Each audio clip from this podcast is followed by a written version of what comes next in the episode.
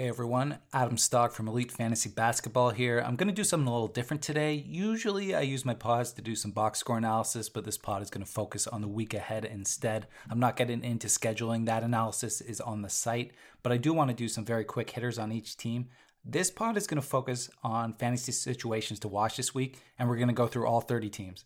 We'll go division by division and we'll start with the Atlantic and the Nets. This will be a big week for Nick Claxton. We're going to get two big questions answered. He's Brooklyn's best option at the five, but does Steve Nash agree? And if he does, does he have the guts to sit one of DJ or Blake in favor of Claxton? I think the answer to the first one is yes. I do trust Nash on this one, but I'm not sure about the second one. As we know with Brooklyn, politics plays into this. I would hold Claxton for a few games to see how this shakes out. I wouldn't expect big minutes, but as long as he's close to 20, he'll continue to be worth the stash unless you're in a real tough battle for the playoffs. We should watch Blake too, but I don't have high hopes there. It wasn't a question of opportunity in Detroit. He just looked washed up. Watch him, but I wouldn't be grabbing him outside of very deep leagues. One last quick note on the Nets. This is probably going to be a tough week for Kyrie owners. The Nets only play three games, and two of those games are part of a back to back set. Kyrie didn't play in both games during the Nets' two most recent back to back sets, so this is probably going to be a two game week for him. With the Celtics, Time Lord is obviously the big story. With Tristan Thompson still in COVID protocol, I'm sure Time Lord's going to be a monster again this week. I feel bad for his opponents. He needs to be owned in a 100% of leagues. I don't care if you're playing a 16 league, get him on your roster. Of all the exciting young players popping up, Time Lord is the one that is most likely to be a league winner. Moses Brown and KPJ are nice, but they're not Time Lord. The trade deadline is going to be a really big deal for him as well because if Thompson is moved, Time Lord is probably going to be a top 40 player at worst. Keep an eye on Daniel Theis as well. I know he struggled lately, but we know that he can be a mid round player when he pl- plays well. If Thompson is moved at the deadline, Theis should be grabbed in standard leagues because he'll probably play minutes in the mid 20s. And as we've seen with that much run, he has about top 80 potential, and he's probably going to settle in as like a top 110 ish guy at worst if his role is that big. Next up is the Knicks. The point guards will likely be back this week, so we'll see how that affects the backcourt rotation. Alec Burks and Reggie Bullock have been pre- playing really well lately, but I'm not sure that their strong play is going to lead to any extra minutes. Thibs still loves him some Elfrid Payton, and that caps the, both players' upside. For now, both players are just streamers outside of maybe 16 team leagues. We should also know by the end of the week whether or not Nerlens Noel has a chance to hold on to low and standard league value. He hasn't been as good on a per minute basis this season with the Knicks as he was in OKC, so minutes in the high teens won't cut it like they did last year. He needs to stay in the low 20s. 20 to 22 will probably get him around the top. 115, maybe top 100 if he plays well in 9 cat. In 8 cat, it's probably just going to be low end either way. We'll also have to keep an eye on Mitch Rob's minutes. I'm not too worried. I was a little worried before the break because Noel was playing, playing very well and the Knicks were playing pretty good too. But with how Noel has fallen off after the break, I would still expect Mitch Rob to go back to his normal 26 to 27 there's not much to watch for when it comes to the Sixers. We know what their rotation looks like with Embiid out. Stream Thybulle for defensive numbers, stream Dwight for big man numbers, and maybe even stream Shake for points. I say maybe because he's been pretty useless this year. His three ball is gone, and that's really killed his value. Danny Green is not a stream. He is a strong pickup and a hold in all leagues. Green is getting some extra run with Embiid out and has been producing mid round numbers for a good month now. I doubt he maintains that level of production all year because it's Danny. We know he's inconsistent, but he needs to be owned until he cools down. With the Raptors, it's all about the trade deadline. Their rotation is boring as heck at the moment, which is good for fantasy. We like boring and predictable. They have a very good top six. They're all good to great players in fantasy and real life. And then they have probably the worst 7 to 12 in the league. There hasn't been too much Lowry smoke. It's been here and there, but that doesn't sound super likely. But it does sound like there's a decent chance that Norman Powell is moved. He can opt out this summer, and given how well he's played and how much cap space is out there, the man is going to get paid. It doesn't sound like the Raptors are super gung ho to be the team paying him, so he could be moved. A move would likely be terrible for his value, as there are not many decent teams out there who would give him a role as big as the Raptors currently are giving him.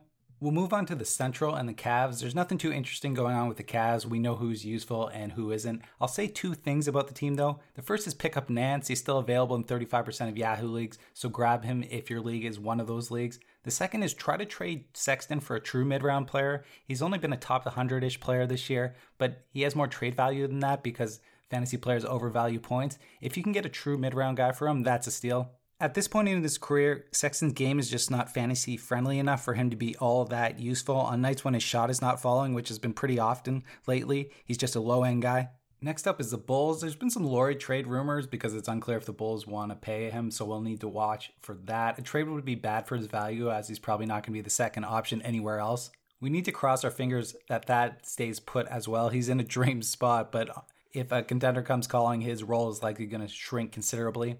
Sato over White is likely sticking, but we need to see how the minutes distribution plays out. If Sato is going to continue to be a 30 plus minute per game guy, he's a standard league guy. If that drops to 27 or so, he's going to just be for 14 team leagues. White is just a deep league guy at this point and pretty useless outside of punt field goal percentage or punt steals. Carter Jr. seems stuck in a low 20s role at this point. It's not really a question of whether he's a 12 team guy. He's not. More so, we are watching him to see if he can stay above the streaming line in 14 team leagues. That may seem harsh, but he's only been a top 200 player since the move to the bench. The Pistons are kind of interesting. Do we see Diallo this week? Maybe not, but it will be interesting to see how he impacts Josh Jackson and Saddiq Bey when he is in there. He'll take some of Jackson minutes and he'll probably take some shots away from Bey. Speaking of Bey, Bey himself is worth watching closely. He's hot again, but I'm not sure that that's going to last. He's an inefficient rookie who doesn't do anything besides score and hit threes, and those guys usually don't end up being more than low end. For me, he's just a flyer in standard leagues for now. Maybe that will change, but due to the nature of his game, he's a hard player to trust. Isaiah Stewart should be owned in standard leagues with his minutes trending up. I'm not sure we're going to get a full changing of the guard with Plum Dog just yet, but things are definitely trending in Stewart's direction. He's been around 25 minutes the last three games. I don't think he has early round potential or anything, but in builds like punt points, punt assists, or punt threes, Stewart could definitely be a mid round player down the stretch. With the Pistons having two five game weeks late in the year, he's one of my favorite flyers. For the Pacers, we're watching LeVert's usage. His usage rate is sitting at only 22.9% with the Pacers. If it stays that low, he's probably not going to be a top 100 guy. LeVert is very dependent on usage to generate value and likely needs a usage rate in the high 20s at least to survive. In Brooklyn, he was only top 80 despite having a usage rate of th- over 30%. Of course, we also have to watch TJ McConnell. Was Friday night's big game of fluke? We'll find out this week. I do still lean towards him being just low end going forward. The first three games with LeVert were very discouraging. McConnell's potential assists dropped for about 40%, and his minutes were down. If you have an open spot in standard, sure, pick him up. Just give him a game or two. There's no real downside to that. In 14, I in 16, I would hold for now, but again, I'm not that hopeful. On the Bucks, the player to watch is Donte DiVincenzo. They don't have a backup point guard at the moment, so he's going to get some extra creation duties and minutes. Pick him up and see what happens. I think they'll bring in another PG at some point, but we'll deal with that when it happens. PJ Tucker is going to come in, but I don't think he's going to have much of a fantasy impact. He'll knock Bobby Portis out of the standard league conversation, but that's about it. Tucker is pretty unlikely to hold any value outside of extremely deep leagues himself. Next up is the Southeast. We'll start with the Hawks. DeAndre Hunter will be back this week. He's a pickup in all leagues. I'm not sure he's going to continue to be top 60 because he was shooting over 60% from two, which is unsustainable. But the top 100 is likely, so he needs to be scooped up. We need to keep an eye on how Hunter's return impacts Gallo. Gallo needs to be held in all leagues at the moment. His minutes and level of play are up, and if Collins is moved at the deadline, he could be a top 50 player. We also need to keep an eye on Bogdanovich's minutes as well. He's played close to 30 in his last couple games, and if he continues to play that much, he's going to be worth grabbing in 14 team leagues. I don't think he's going to get enough usage and touches to be a 12 team league guy. He's not a guy that generates a ton of value when he doesn't have the ball in his hands, and when you play with Trae Young, that's an issue. Cody Zeller is out for the Hornets, so PJ Washington is going to get a lot more center minutes. That's great news because his block rate literally quadruples when Zeller sits. We want to cheer for the Hornets to do well this week so that they finally commit to Washington at the five. He's a mid round player either way, but his upside does go up a couple rounds when he's playing at the five. Devonte Graham's minutes are going to ramp up this week, and we'll see how that impacts LaMelo. I doubt he takes too many more minutes from LaMelo, but if LaMelo drops from about 31 a night, which he's playing these days, to about 29, that's going to take a round or so off his value. Miles Bridges will get more run this week with Zeller out, but he's not too interesting. He's just a 12 team streamer and a solid 14 team league guy. Rozier also got dinged up last night. It seems like he has a hip issue, so we'll see where that goes. If he does have to miss time, then that saves Devonte Graham. Devonte Graham will be a pickup in all leagues if that happens, and Malik Monk probably becomes a pretty solid streamer and a deep league option in that scenario as well. With the Heat, we have to watch how Ariza's increasing minutes impacts Olynyk. I don't think Ariza is going to hold value himself, but he could kill KO. I'd hold Olynyk for now, but I'm not hopeful. There's not much going on in the Heat backcourt. I expect Nunn will continue to get phased out, and Dragic and Herro will continue to be 14 team level guys who get treated like 12 team level guys by most fantasy owners. With Orlando, it's all about the deadline. Do they blow it up? I don't think Vooch is getting moved, but Aaron Gordon could. I'm not sure that counts as blowing it up because Gordon has been pretty bad this year, but that would signal that the Magic are giving up on the year. If you own Vooch, I would consider selling him. The Magic aren't close to the second play-in spot at the moment, and they have an insanely difficult schedule coming up. They may only pick up one or two wins over the next couple weeks. It's not a lock that Vooch gets shut down late, but the Magic are going to be bad enough where all it will take is a little ding to end his season. So the question is do you want to bet your season on whether or not Vucevic picks up a minor injury at the end of April? I probably wouldn't. Our last Eastern Conference team is the Wizards, who are not interesting at all. Beal is great. Westbrook can't hit a free throw to save his life at this point, but he's playing awesome besides that. The only other mildly interesting guy is Hachimura, and with him, we need to watch the minutes. His game isn't fantasy friendly enough to make him a standard league guy in a 30, 32 minute per game role, but if he's going to play 36 or 37 like he has been lately, then yeah, he probably gets to the standard league. Rui is fine to add, but I don't see him as a high upside option even in a big role. Our first team in the West is the Wolves. Malik Beasley is back Saturday, so we'll have to see how his return impacts Edwards and Rubio. It is almost certainly going to hurt Edwards since Edwards is super dependent on usage, and Beasley is a fairly high usage player. His usage rate is in the mid 20s, which is high. I would be selling the Rook unless I was punting field goal percentage. He's been super hot from the floor, super hot from three lately, and I don't think that's going to last given what he did in college and given what he did really just before this recent stretch. Rubio is also going to take a hit. He should still start, but if you look at his game log, he was pretty mediocre when Beasley was active. You can't really sell him, but so you'll just have to hope that he gives you another couple decent weeks. McDaniels is starting now, but I'm not too interested at the moment. He's only been a top 300 per minute player this year and probably won't play enough to be more than a low end blocks option. The Thunder are the most interesting team in the league at the moment. We should all, including Horford owners, be hoping for a Horford trade. It's not likely due to his contract, but if it does happen, it would save Horford's late season value and turn Moses Brown into a monster. For now, Brown needs to be owned for his late season upside. Roby is more of a 14 team league player right now, but I don't hate him in 12 if, if the punting build is right or the matchup is right. I'm watching Poku, but I'm not hopeful. He's super fun, he's super toolsy, but he's just not that good right now. His permanent numbers are terrible outside of blocks and boards.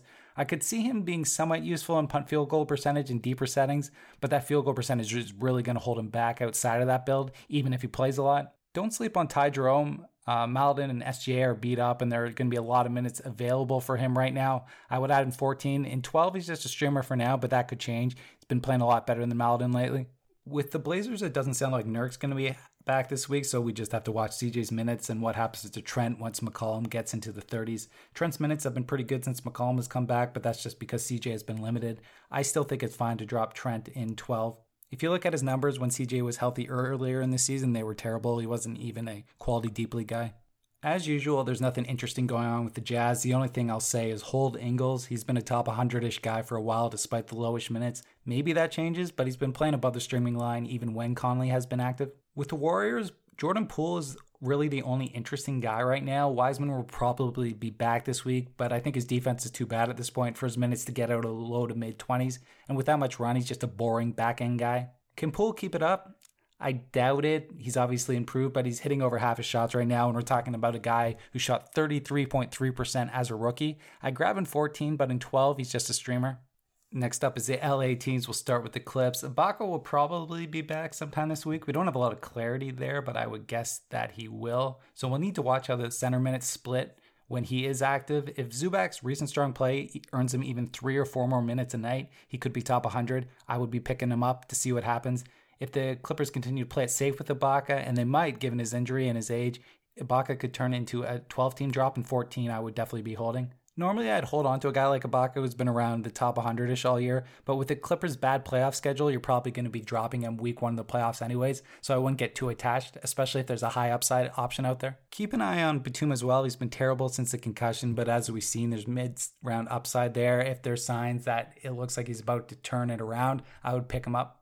With LeBron down, Kuzma and Schroeder are no brainer pickups. Both could be top 100 in the short term. Their roles are pretty predictable. THT is the guy to keep an eye on because he'll get a bump, but it's hard to say how much. If he's only playing 25, then he's just going to be low end. But if he can get close to 30, he'll be a nice source of points, steals, and low end dimes.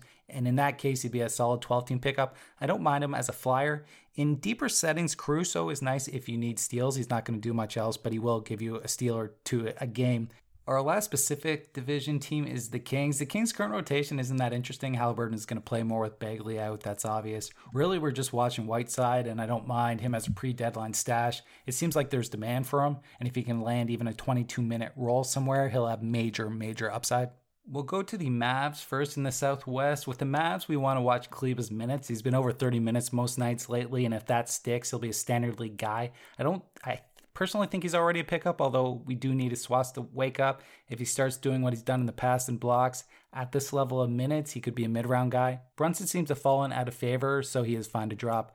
Jay Rich has had a couple stinkers lately, but I'd hold on just because he's been pretty good lately, and the minutes have been really big. Even last game when he only had four points and six rebounds, he played 36 minutes. In a 30 minute role, he's not going to be useful, but it's like Kleber. If he's just playing a million minutes a night, you got to pick him up. Next up is the Rockets. This is a huge week for KPJ owners. We need that Dipo trade. KPJ loses a fair amount of value unless Dipo is moved. Wall is a bigger issue than Dipo since Wall moves KPJ off the ball more. But if Dipo is playing every other game late in the year, that's really going to hurt KPJ. We also need to see if KPJ can produce when both Wall and Dipo are in there. Uh, the first game, he only played 10 minutes before getting hurt that's not a big enough sample size to read too much into it. It didn't look good, but it's still 10 minutes, so I wouldn't be panicking yet. We also need to keep an eye on Kenyon Martin Jr.'s role. He only played 20 with Wood and both the guards back. He's a drop if he continues to play that much, but he's a nice flyer in 12 for his boards and blocks if it looks like his minutes can get back up close to 30.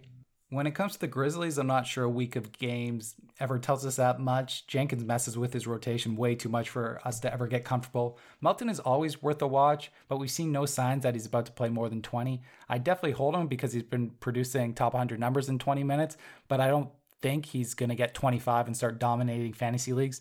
I'd also watch Kyle Anderson. His minutes have been up and down lately in my opinion, he's getting dropped in too many leagues right now. He's still having a lot of games where he's close to 30 minutes a night. And given how good he's been this year, he deserves more leash.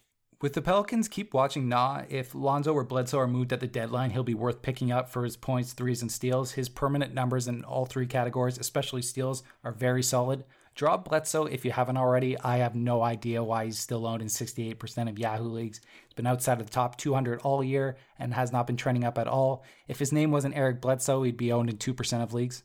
Our last team is the Spurs. Can Keldon keep it up? That's the big question. I'm pretty skeptical since he's only been a top 200 player over the last couple months. I don't hate taking a flyer on him given how nice he looked last game, but I wouldn't drop anyone safe for him. Outside of the first month of the season, he's been pretty useless for a while. The nice defensive numbers that powered that early season run that was never sustainable. He put up some very poor steals and blocks numbers in college, and college and steal block rate usually translate to the pros. So if you didn't get steals and blocks in college, you're probably not going to get it in the pros, which we've seen lately from Johnson. I just don't think those numbers are coming back. And unless he starts putting up respectable numbers in steals and blocks, probably just going to be low end at best. And that's all we got. If you haven't already, smash that subscribe button, and you'll want to keep an eye on my Twitter as well at the trade deadline. Adam G Stock is the handle. I'll be blasting out plenty of analysis on deadline day, and I'll try not to spam you with other stuff.